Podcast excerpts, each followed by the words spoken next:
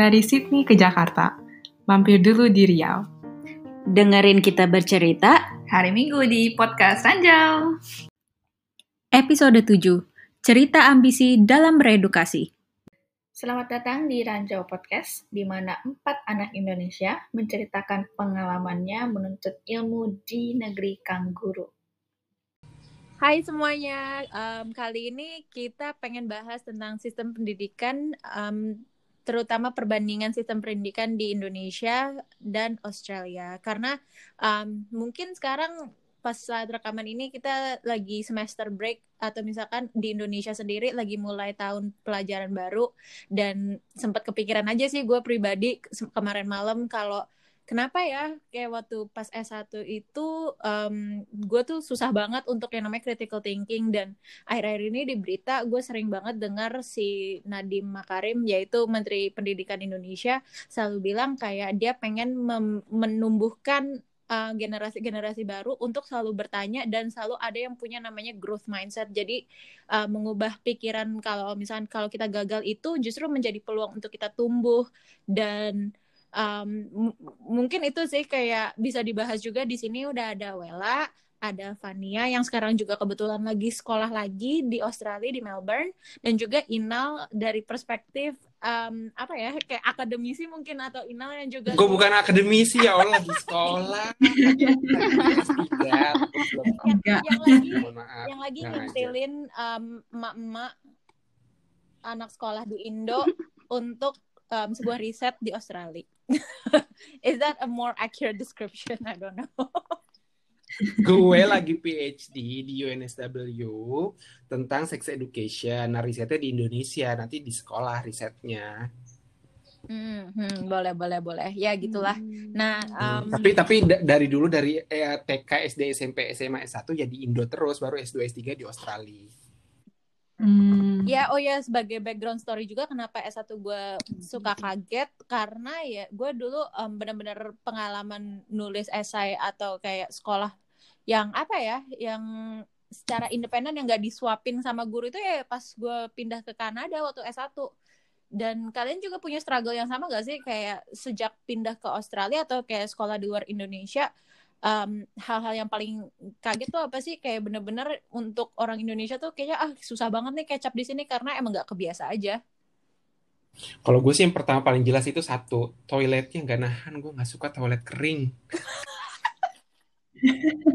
Terakhir lo gue kagak suka banget toilet kering. Ya Allah masa ya masa uh, abis pakai to uh, eh, WC pakai uh, toilet kering bukan pakai air. Seumur hidup gue selalu pakai air. Yang bener aja orang Australia.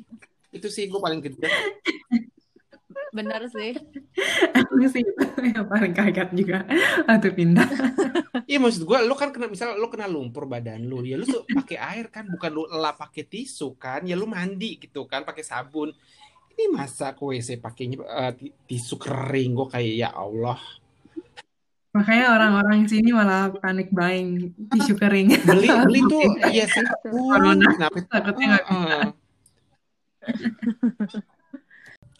Terus kalau misalkan apa men menurut gue juga kayak nggak tahu sih yang perspektif gue dulu waktu awal banget ke Kanada mungkin karena belum tahu ya kayak Kanada juga jauh tapi waktu itu gue kaget banget mau di Kanada atau mau di Australia banyak banget men ternyata Asian um, studentsnya juga kayak waktu mm -hmm. di Vancouver itu tuh gue kebetulan dapat banyak anak-anak um, dari Hong Kong entah kenapa um, ke Vancouver. Terus kayak di Sydney pun gue juga program S2-nya just so happen kayak kebanyakan anak-anak Asian is Asian gitu.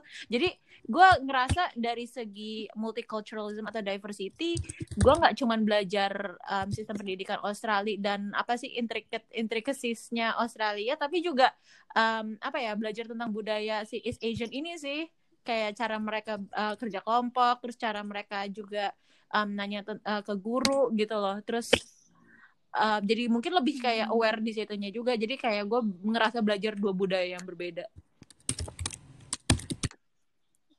Kalau East Asian um, kayak gimana dari pertanyaan kan kayak kalau ada sesi kayak oh ada pertanyaan nggak? Mereka tuh sama banget kayak di Indo. Kayak menurut gue orang tuh malu-malu uh, gitu loh untuk nanya pertanyaan karena sesimpel mereka tuh hmm. harus memikirkan pertanyaan yang cukup bagus untuk ditanya karena mereka lebih malu untuk kayak nanya hal yang jelek gitu loh. dan itu kerasa banget juga di Iya. di Itu apa ju- di. Itu um, kalau aku kan udah pindah di ke Australia sejak umur 9 tahun. Jadi ke, apa kelihatan ya um, waktu even dari SD kayak an, apa waktu pindah tuh one of the biggest difference is how much kids can ask questions kayak really easily. They just raise their hands up um, habis itu confidently apa um, tanya questions and they don't care if it's stupid or silly or because they just they just curious about the answer and if they don't know they don't know the answer they just ask straight away. Habis itu kalau di Indo tuh jarang banget um, kayak guru encourage you to ask questions in a sense. Habis itu juga emang agree sih sama si Disti um, even up until now kayak masih di uni ini selalu gunanya oh do you have any questions? Or if kayak di S2 ini if there's any um,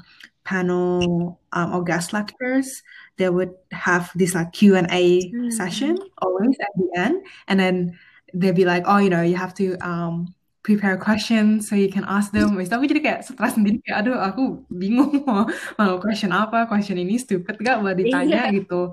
Jadi, yeah what if it's just silly and everyone's just, you know gonna look at me and be like oh yeah that's such a stupid question gitu. And then I just remember kalau waktu di primary school teachers tuh selalu encourage us to ask questions and they always say kayak oh you know no question is a, there's no right question and there's no wrong question kalau emang bingung um, kalau emang bingung ya udah maksudnya tanya aja gitu. Um, yeah there's no such thing as a, a silly question. And they always say oh you know if you come up with one question that means probably someone else thinking the same thing um, as you. So um, yeah that's one thing yang kayak kelihatan banget sih kalau di um, perbedaan di Indonesia sama di Australia. And itu udah emang udah dari SD gitu udah kelihatan. Mm-mm. Ya sih.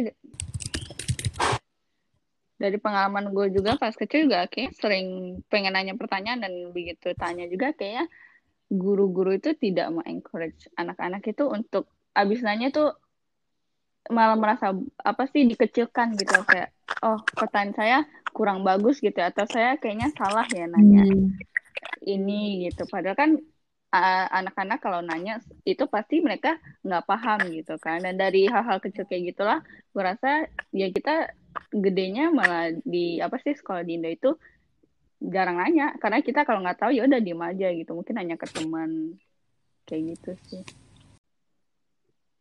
Sama banget. Dan kayak dari segi apa ya em, betapa baiknya orang-orang nge-share itu ya bener-bener kayak orang-orang dari Asia itu gue ngerasa lebih em, dermawan ya untuk bagi-bagiin kayak tugas em, apa jawaban tugas atau misalkan kayak catatan-catatan. Jadi apa ya semangat solidaritasnya sih lebih tinggi. Sedangkan kalau misalkan di dibandingin dengan kayak teman-teman kelompok yang bukan dari Hmm. negara Asia gitu mereka lebih kayak oh ya udah ini tanggung jawab gue kalau misalkan gue nggak masuk kelas ini ya udah gue akan ketinggalan gitu loh sedangkan kalau di di yang lain tuh pasti kayak oh ketinggalan ya udah nih apa Oh, kayak gitu foto ya. aja nih catatan Ya. gue Ya, ya, ya. gitu dan gue ngerasa itu di Indo juga Kalau gue sih, lebih nah gue baik kan baru di situ sih. em, apa namanya di Australia itu kan baru pas S2 dan pas S2 juga menurut gue iya sih waktu lu itu usia gitu gue tuh masih ti- 29 30 sementara tuh yang S2 tuh banyak yang masih umur 20 awal gitu kan.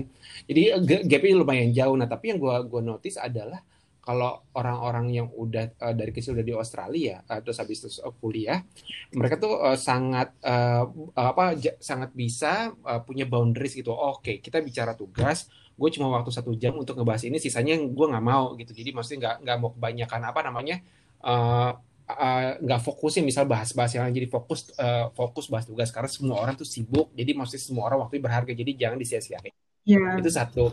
Tapi juga Iya. gue ngelihat orang eh, yang udah di Australia tuh nggak itu ya nggak ambisius dalam artian ya udah tugas bikin aja gitu. Maksudnya nggak usah yang lu bikin tugas eh, harus yang sempurna banget gitu. Gue gue ngelihat soalnya dari eh, ya maupun yang white maupun yang Asian gitu ya semua kalau misalnya yang udah terdidik la- lama di Australia ketika bikin tugas ya udah oke mereka punya curio- curio- eh, apa cu- curiosity gitu. Tapi maksudnya nggak kayak anak Asia yang semuanya harus sempurna harus habis itu harus ngikutin apa kata gurunya gitu kan. Nah, kalau pendidikan Hmm. Indonesia kita harus uh, apa patuh gitu kan sama guru nih enggak gitu. Terus habis itu kalau misalnya nilai jelek ah ya udah mau ngap, mau diapain sih gitu. Ya, maksudnya ya, nilai tuh nggak bawa lu nggak bawa mati juga gitu transkrip nilai. Jadi biasa aja. Dan Iya. gue kadang kayak yang ada di dua dunia sih di satu sisi kadang-kadang kalau ngeliat yang anak-anak asing kayak ambisius gitu segala macam sementara yang bule-bule eh, dan yang juga yang maksudnya yang campur yang Australia yang yang terdidikan Australia kayak biasa aja gitu kayak hidupnya santai gitu gue kayak sebenarnya gue ini selama ini hidup gue tuh lebay banget apa gimana ya gue gue itu yang gue tangkap sih Ya, aku ngerti sih. Maksud dari sisi kamu emang kelihatan emang kalau dari du Hmm. emang dari kecil kayak sejak SD gitu, gimana ya? Um, beda aja how teachers kind of push um, their students. I feel like kalau di Asia, I think we're quite ambitious. Abisnya teachers kita dari kecil emang selalu push. There's always this competitiveness gitu. Um, and I guess that can be a good thing and a bad thing. Tapi kalau misalnya di Australia itu, um, there's this thing of like, oh, you know, like, you know, um, everyone just tries their best, and everyone is winners. Like, there's a lot of um, apa words of encouragement. Dulu waktu di Hmm. SD di Australia, like, oh, it's okay if you fail, it's okay. Maksudnya gimana ya? Kalau di Asia tuh, um, atau aku di Indo, uh, like I just really remember like, um, apa udah you know ke PR udah banyak banget ke compare ke Australia habis itu juga selalu ada tes setiap minggu gitu tapi waktu pindah ke Australia habis itu SD di Australia itu emang bener bener-bener santai um, habis itu juga um, there's also this like reward system as well which is Hmm. interesting kayak Hmm. di kayak di like oh you know if you do well then you get something so Hmm. that's kind of like the ambitious thing Hmm. tapi kan kalau di Indo kan nggak ada gitu like Yeah. everyone just competitive gitu Yeah. there's no such reward um, jadi um, yeah it's just kayak interesting aja and I think dari dari SD sampai Hmm. high school sampai uni tuh um, kayak kelihatan aja. Jadi pemikirannya tuh orang Asia sama non Asians tuh be- beda aja on how they I guess um, view education Hmm. but then also in terms of their Betul. their own world gitu ya.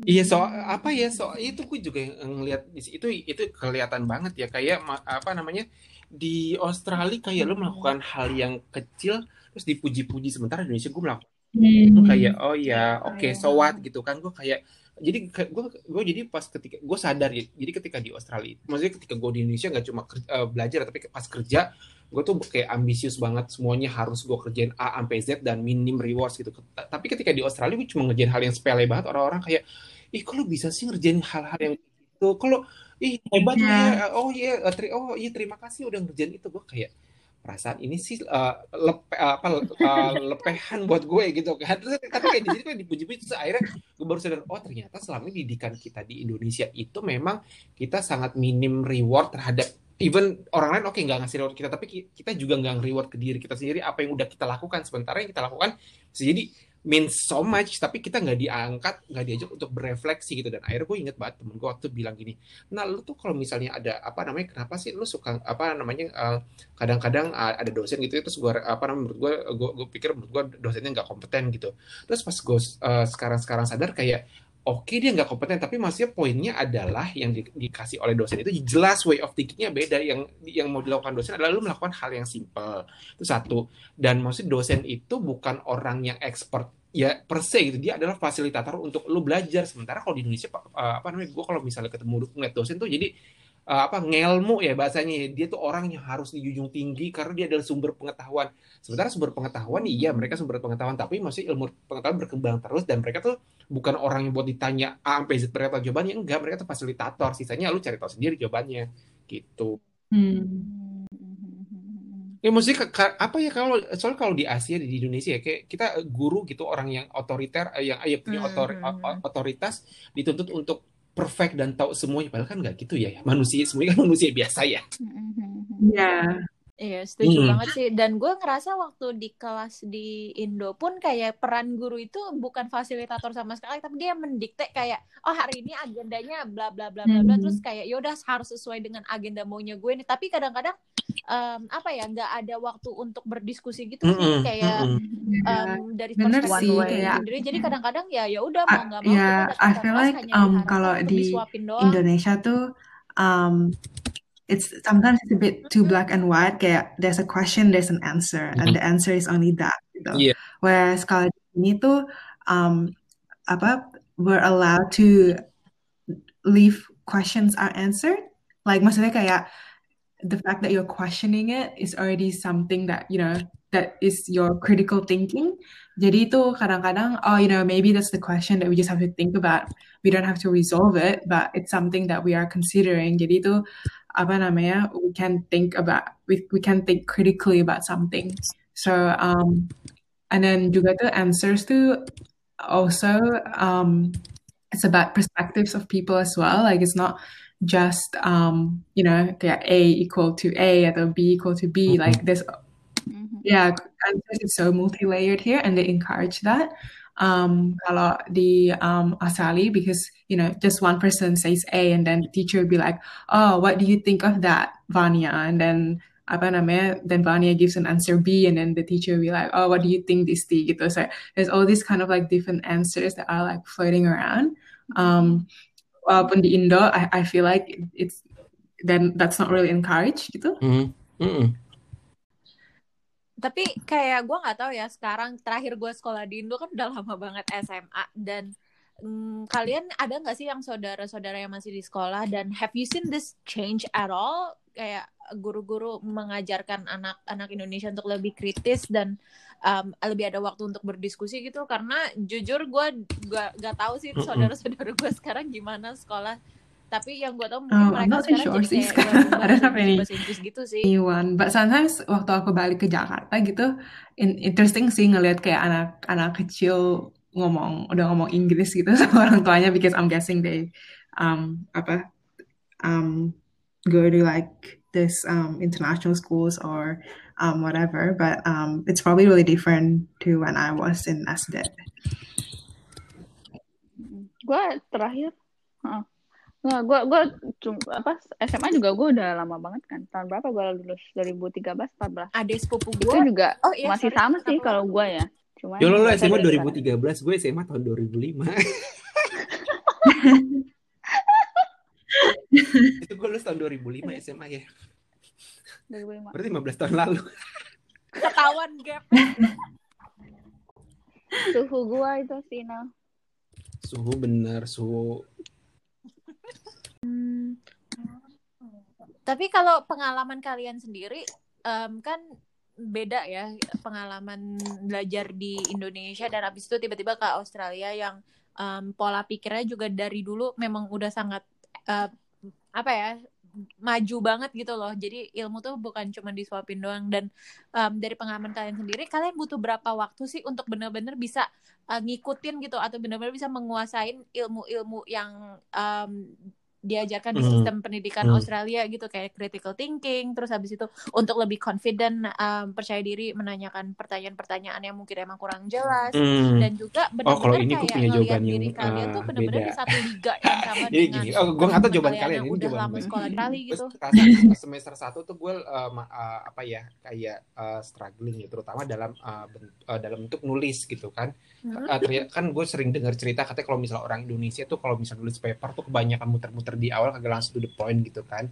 Hmm. Ya kan dan di awal Mhm. semester satu sih gue pas waktu datang itu gue kayak oh uh, masih ya apa namanya uh, banyak lah yang uh, ma- masukan gue betul dapet dan gue kayak oh jadi gue beneran semester satu masih belajar gimana cara nulis gitu.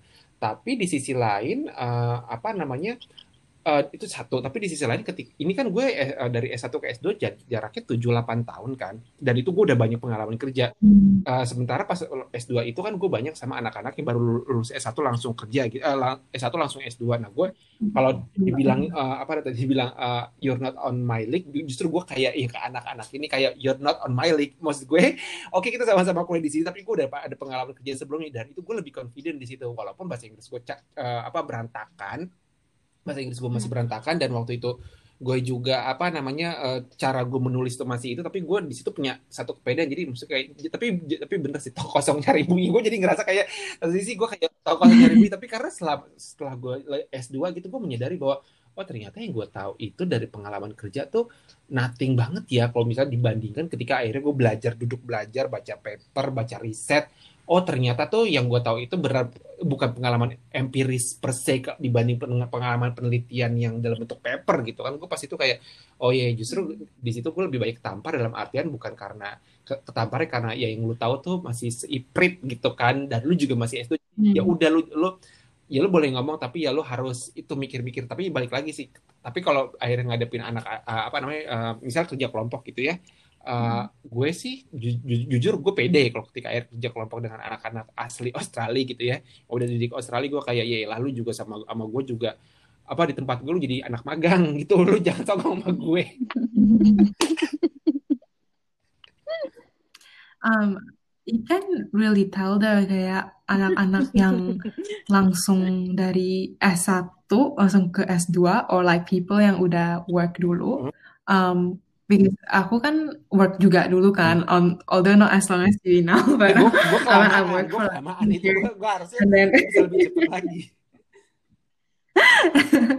but um, you can just really tell, like just the, the way they think it's just different. Um, it's not a bad thing or a good thing. Like I, I'm just saying that kalau misalnya work dulu, I guess you develop on all these other skills that you learn during work, and then um, your perception of the world is just a bit different mm. to those yang um, langsung dari S1 ke S2. Like the way they approach um, S2 is like S1 where, you know, everything sometimes is about marks or everything's just within uni. But then for people yang udah work or um, have that gap in between, um, you can really tell that uh, um, whatever you're learning is like you want to apply it in real life and you start to think like realistically.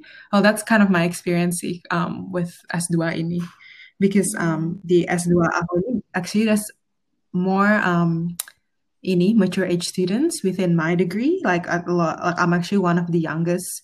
Um, so we have like 25 people and I'm actually one of the youngest. But then I already had that two years break. So um, a lot of people are either already had work or um, they um, work at um, apa namanya like not within uni and then you can really tell that um, they really want to apply whatever we learn in the real world gitu mm-hmm. so it's been really interesting yeah. Kalau gue sih lebih ke apa ya mungkin ekspektasi gue, gue kan dari SMA benar-benar dari Singkawang langsung ke Sydney kan maksudnya itu hmm. standarnya beda banget terus begitu gue nyampe ke Sydney uh, gue nggak nyangka saya gue dituntut untuk jadi seorang student yang mandiri gitu maksudnya uh, hmm. apa sih hmm. dos dosen datang ke kelas cuman kayak ngasih oke okay, lu baca ini gue ngasih tau lu bahannya ini ini lu lu belajar sendiri kalau ada pertanyaan lu tanya sebenarnya kayak gitu kan Padahal gue mikir gue bakal kayak di ya itu disuapin gitu. Ini bahannya kamu kerjaan ini, tugas hari ini ini bisa kumpul kayak gitu nggak ada gitu kan. Dan gue ngerasa mungkin di beberapa bulan pertama gue kayak agak bingung sih. Tapi untungnya karena di kelas gue juga banyak international student, jadinya gue kayak membaur kayak apa sih belajar lagi gitu dan kayaknya kita semua itu menyeimbangkan kalau misalnya semua anak di situ misalnya Ozi banget mungkin gue juga apa sih bakal ketampar banget gitu. Tapi karena sangat beragam student di situ jadi gue ya text me mungkin kayak satu semester pertama lah ya empat sampai enam bulan pertama. Tapi di semester kedua gue udah kayak udah mulai catch up sih dengan sistem mandiri itu. Gitu. Gue uh, mungkin karena kaget ya udah dirasain dari S1 yang udah berapa ya? Udah 10 tahun gila. Sekarang gue awal mulai S1 udah lama banget. Itu dua tahun pertama jujur susah. Karena um, meskipun gue dulu S1-nya di IPA tapi tetap juga ada banyak-banyak apa esai gitu sih. Terus, Dan, gila dari IPA um, ke dulu, mungkin atau gue yang ngambil mata kuliah yang susah juga ya. Gue ngambil filosofi geng. Kayak bener-bener ngerombak teori gitu loh dan itu gue susah banget. Dan dua tahun pertama tuh gue bener-bener um, tahun pertama sih secara umumnya kayak bener-bener nyalahin diri sendiri. Kayak kenapa sih gue pasif banget? Dan kenapa sih apakah jadi gue bukan menyalahkan uh, lingkungan gue dulu dari apa SD sampai SMA yang benar-benar disuapin gitu atau benar-benar menghafal. Tapi gue lebih nyalahin ke diri sendiri sih karena mungkin um, dulu di kelas gue itu juga karena jurusan gue IPA jadi gak begitu banyak um, lebih beragam lah. Maksudnya gak terlalu banyak dari Asia atau misalnya gak terlalu banyak dari Kanada. Dan itu gue lebih nyalahin di di itunya sih. Jadi apakah karena gue faktor international student makanya jadi kayak agak keteteran atau mungkin um, apakah gue yang kurang belajar gitu? Dan gak tahu sih kayak kalian dari SMA tuh udah tahu belum sih S1-nya pengen program apa? Karena gue tuh S1 untuk milih programnya aja gue tuh nggak tahu sama sekali. Dan itu bener-bener berdasarkan dari TV show yang gue suka banget nonton. Gue dulu suka banget nonton House MD makanya gue ngambil Health Sciences. Otherwise gue gak akan milih itu. Lo belajar IPA dis dan ini juga sih menurut gue yang beda kayak IPA di SMA sama IPA di kuliah tuh jauh banget susahnya dulu es apa um, kayak IPA IPA di Indo itu gue bisa catch up dan bener-bener um, ya udah ada teori dijelasin abis itu dipraktekkan. Nah sedangkan di di Kanada justru kayak SMA-nya itu IPA-nya gampang banget. Jadi karena kayak di Indo gue udah pernah belajar lah istilahnya. Dan sedangkan di S1 itu bener-bener kayak oh yaudah nih lo baca terus lo kerjain sendiri. Kalau ada pertanyaan baru tanya gue gitu loh. Jadi bener-bener nggak um, ada teori tapi langsung dicemplungin ke praktek. Jadi pas di lab itu um, gue apa inget banget banyak banget yang kayak panikan gitu loh. Karena bener-bener ya udah lu cobain aja sendiri. Kalau kalau misalkan ada yang susah baru tanya gue. Jadi um, itu juga ngedobrak kenapa gue uh, kenapa ya gue nggak nanya kenapa ya gue nggak menggunakan uh, apa kesempatan waktu gue di lab untuk nanya. Karena lebih malu gitu loh dan lebih kayak mikirin how should I craft this question? gitu untuk biar kelihatan gue tuh bukan minta didikte gitu sih.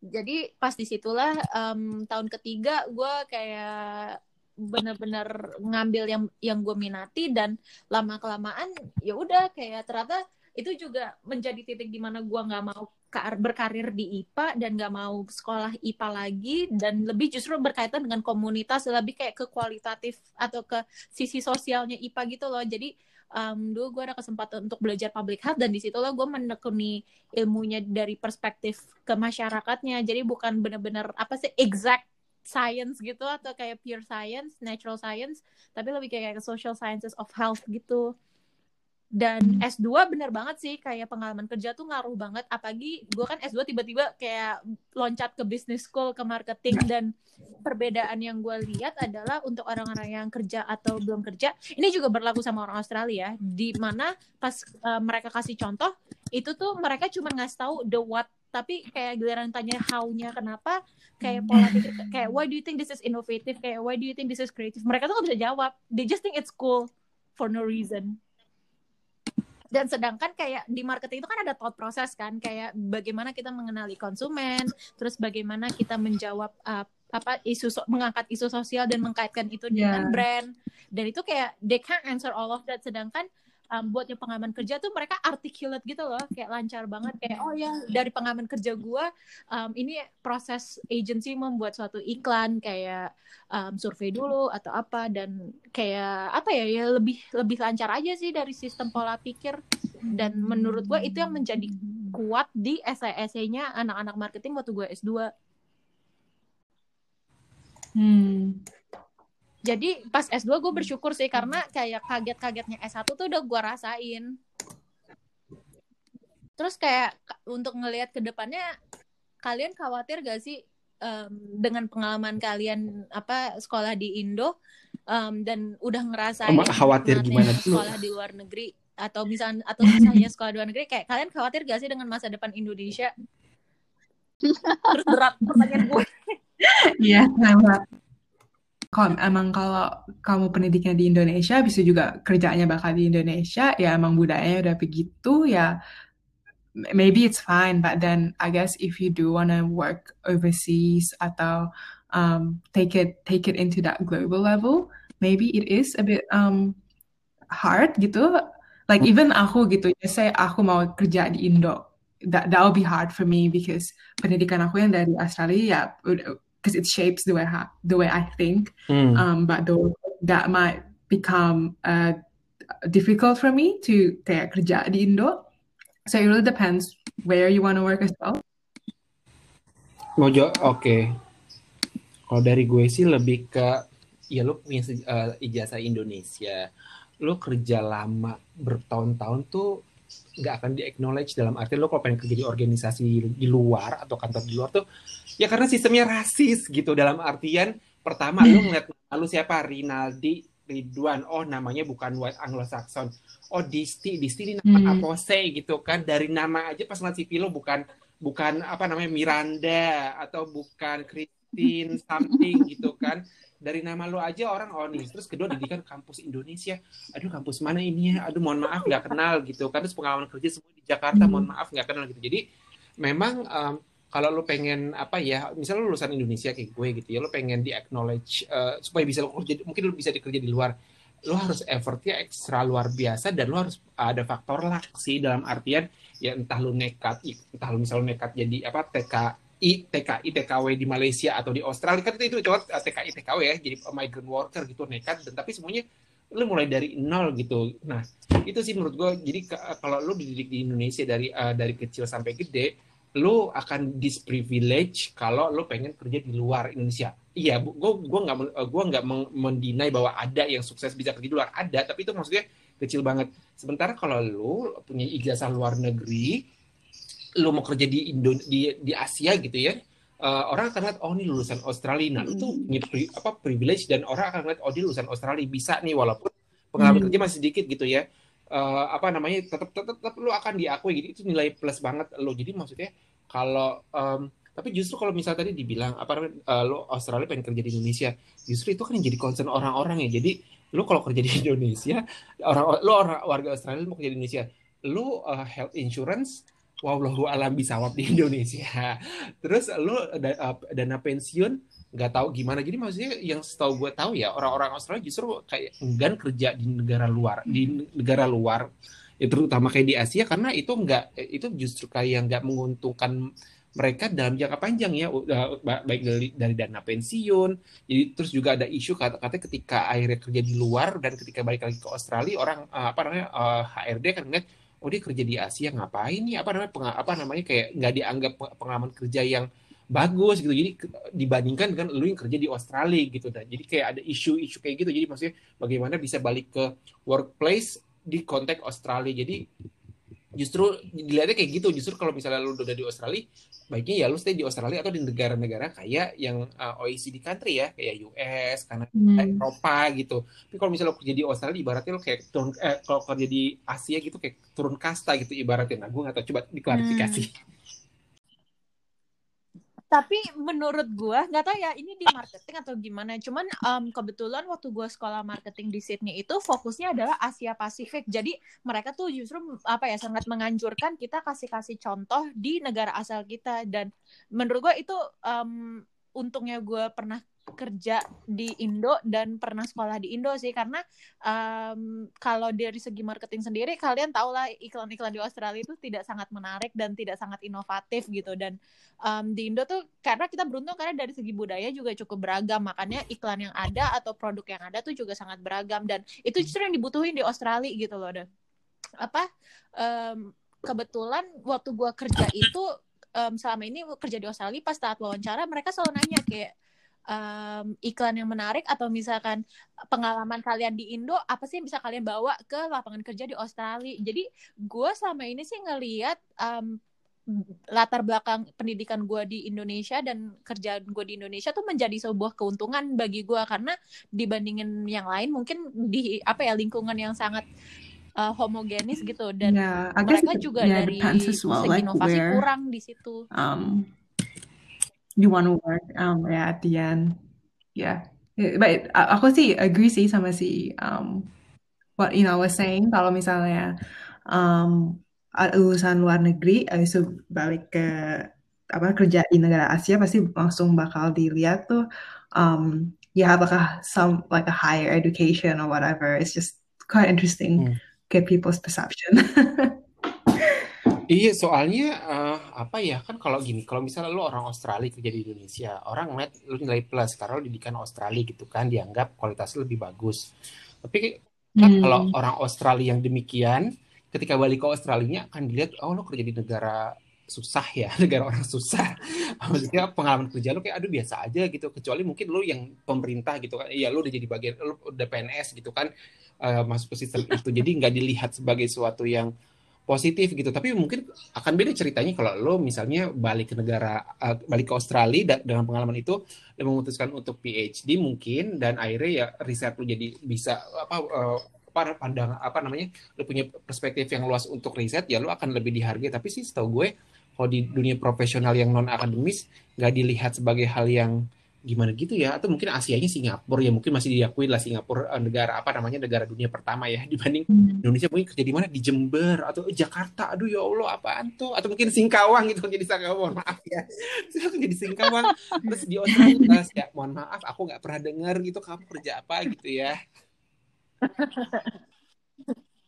Em- emang balik lagi kalau idealnya sih kalau misalnya lu udah S apa eh, mau S2 gitu ya em, ya pas lu kerja abis lulus S1 lu kembang network lu jadi sebenarnya S2 itu ada added value-nya buat karir lu. Jadi bukan cuma sekedar lu ya udah ke- apa namanya yang penting kuliah aja gitu. Karena memang jujur banyak sih anak S2 yang apa namanya yang udah gue gue nggak tahu mau ngapain. Ya udah deh S2 aja gitu. Pas balik-balik terus jadinya akhirnya perusahaan eh, enggan buat buat hire karena dianggapnya Iya. gajinya gede gitu kan tapi sih gue ngeliat gini ini ini nah ini ini gue yang Iya. agak tertampar. Gue that agak tertampar sih dalam artian gini. Uh, Mhm. jadi gini gue kan kerja lama kan da- dan ketika gue kerja itu gue nggak jujur gue nggak banyak berhubungan dengan orang yang smart dalam artian IQ di atas uh, ratusan gitu kan. Karena kan kerja prof, apa namanya kerja langsung apa profesional harian gitu kan. Maksudnya ya oke lu lu butuh pinter tapi maksudnya yang smart itu tuh apa namanya um, ya nggak banyak nggak bisa Hmm. nggak apa namanya bisa dihitung dengan jari lah tapi ternyata being smart yang maksudnya uh, what I mean uh, uh, IQ tinggi it, it helps sih, sih buat untuk mencari kerja gitu dalam artian lu tahu orang apa dan lu jadi bisa lu bisa tahu uh, bagaimana Mhm. masuk ke dalam sistem itu gitu kan nah ya kadang-kadang ya orang yang apa yang S2 uh, mungkin IQ-nya nggak sepintar itu nah tapi poin gue adalah gini waktu gue S2 gue punya nih ada apa namanya ada anak yang baru lulus S1 langsung S2 kan terus gue kalau ngerjain tugas sama dia kayak kadang-kadang gue udah kerja lama tapi nilai gue tuh jelek banget. Kenapa cuma 7 kagak sampai 8 ya biasa lah orang Asia ya 7 sampai nilai gue gak Hmm. 8 tapi nilai dia selalu 8 9 gue kayak anjrit gue kalau gitu gue gak mau lah gue sharing-sharing uh, sharing-sharing berapa nilai gue ke dia gitu kan. Karena gue malu ujung-ujungnya gitu kan. Tapi maksudnya poinnya adalah itu. Karena dia dididik dengan sistem Australia uh, jadi lulus S1 lanjut S2 sebenarnya Hmm. ya itu justru kayak apa ya? Lu udah punya life skill yang memungkinkan lu untuk survive sementara. Kalau di Indonesia lu lulus S1 S2 kan itu jadinya kayak ya maksudnya life skill lu tuh belum nggak begitu terbentuk melalui sistem pendidikan Indonesia. Ya jadi maksudnya lulus S1 S2 ada bedanya gitu. Nah sementara kalau di Australia lulus S1 S2 lu udah dari dari SD SMP SMA lu udah dibentuk life skill lo gitu. Jadi maksudnya pas itu kayak ya oke nilai gue nggak bagus tapi gue smart gue bisa gue I know how to handle people gitu ya nggak cuma yang gue ngapal nurut sama guru jadi ya itulah ya sebenarnya idealnya pendidikan tuh gitu ya Iya. lu nggak mungkin lu nggak sekolah tinggi tapi at least lu punya life skill yang memu, yang equip lu untuk survive termasuk di dunia kerja gitu Yeah, I agree with that.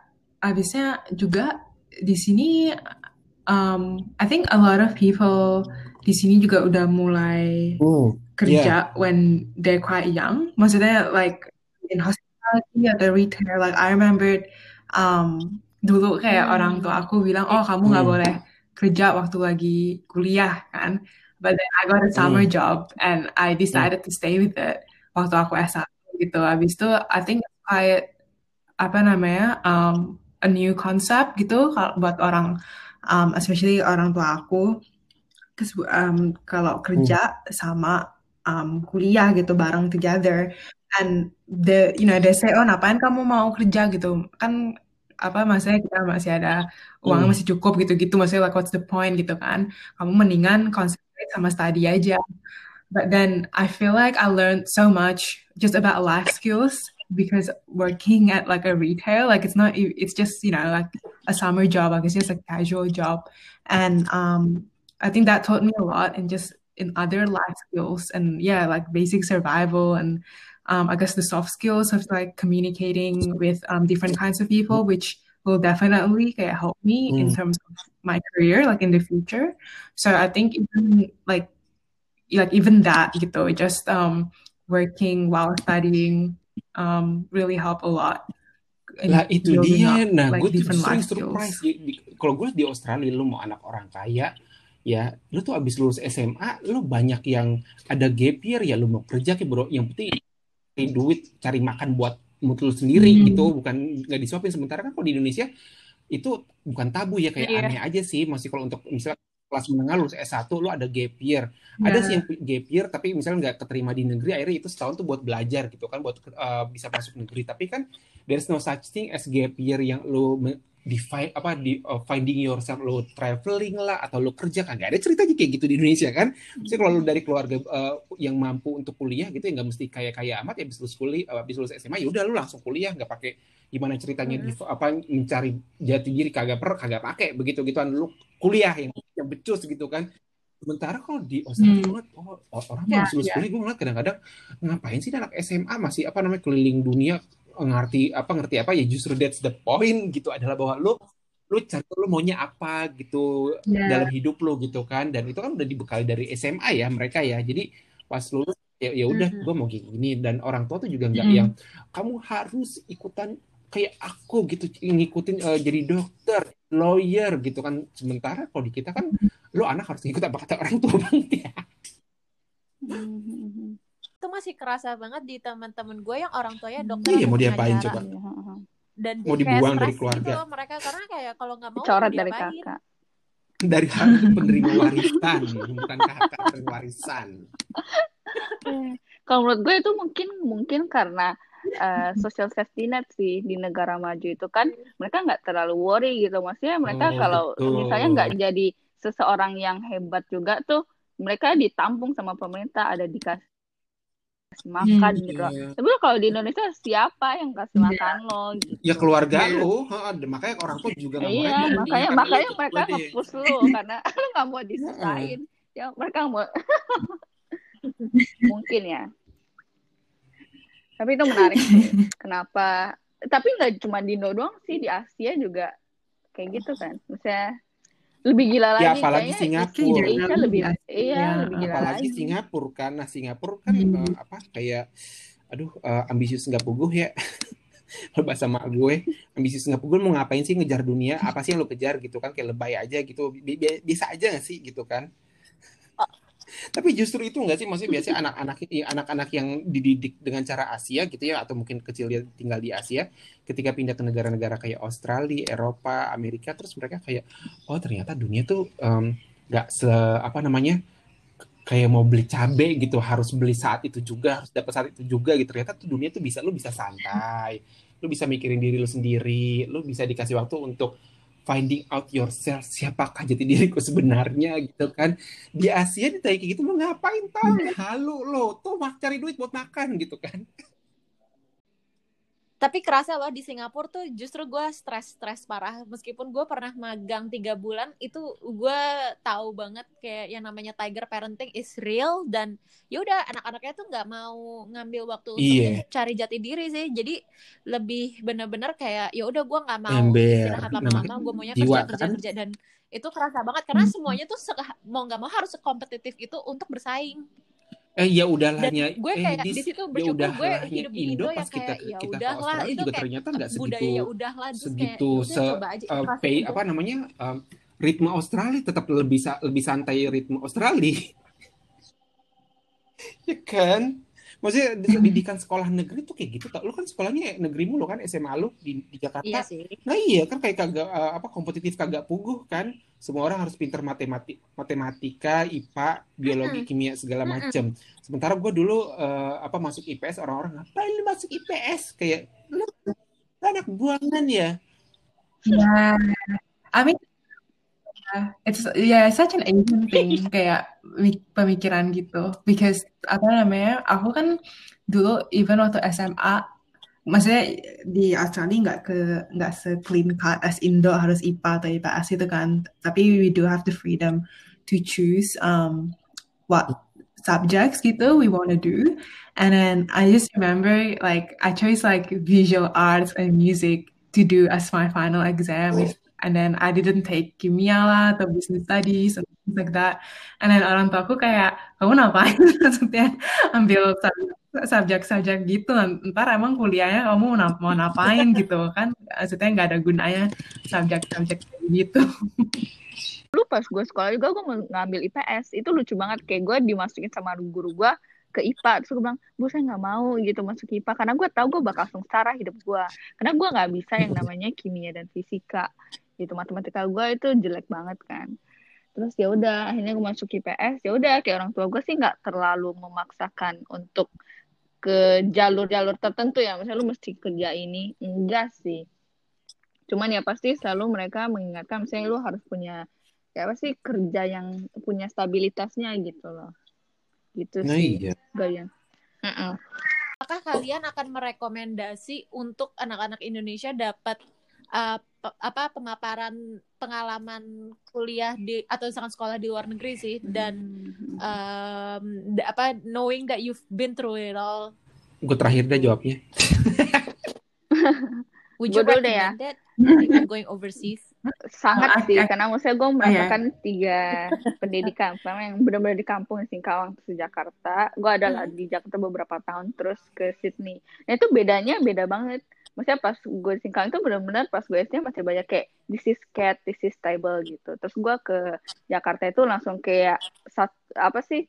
Udah a whole different education gitu kan. Terus gue ke Sydney lagi itu udah kayak udah kayak dunia luas gitu udah kayak hutan lu udah semua ilmu ada di situ lu cari sendirilah apa yang lu bisa gitu kan nah kalau hmm. orang itu nggak tahu kalau di luar sana ada konsep-konsep pendidikan yang berbeda mereka nggak bakalan nggak bukan nggak bakalan sih akan lebih sulit untuk berkembang gitu untuk membentuk mindset yang lebih apa sih fleksibel lu bisa menerima lebih banyak hal lu bisa apa sih menggunakan skill set yang gak itu itu mulu misalnya menghafal terus ya udah lempeng aja gitu jadi lu lebih kreatif aja lah cara berpikirnya begitu menurut gue Ya, aku juga agree sama Lala sih. Like, I, I think it is um, useful just try something different gitu. Buat um, even kayak aku, aku kan uh, apa um, mostly um, di Australia kayak um, study and work as well. And then I think there's a part of me that just wants to try kayak di Indo kayak gimana just for the sake of me um, apa just um, experiencing something different gitu. And um, like I really apa um, adore international students actually yang di sini. Like the fact that they have to um, be away from their family like learn apa a new lifestyle and then juga kadang-kadang harus kerja in a new country. It's like you know that's already a lot apa an education in itself. Like it will teach you so much just to be uncomfortable in a new country. Jadi itu um yeah like I see all this you know like you guys can the entire about the um studying somewhere completely new and a different culture juga. So it's you know it's more than your apa kuliah and your university mm. but I guess the life skills that you will learn um, inside mm. the new and different environment. Setuju. Kalau gue juga akan merekomendasi kalau memang ada kesempatan untuk um, hmm. apa sekolah luar negeri, meskipun itu gak harus program formal ya, kayak sesimpel lo ada pertukaran pelajar atau misalnya ngambil kursus, karena menurut gue um, susah sih ngejelasin hmm. ke orang kalau oh iya sekolah luar negeri itu mengubah pik pola pikir gue karena itu benar-benar harus dirasain dan uh, menurut gue dengan lingkungan yang berbeda itu akan mendobrak pola pikir kalian kalau sebenarnya oh di Indo tuh atau misalkan oh di luar tuh nggak cuma gini-gini doang loh cara berpikirnya dan benar-benar ya kalian um, apa ya di di di hmm. expose dengan lingkungan yang kalian ya udah kayak untuk kalian hmm. sukses tuh kalian harus menulis rencana sendiri gitu loh jadi bukan di di disuruh guru atau disuruh orang tua dan menurut gue itu justru hmm. lingkungan belajar yang sesungguhnya adalah kayak mencoba me, apa ya figure yourself out gitu sih dan um, ya dengan gue juga dulu uh, dari dulu di Indo sekolah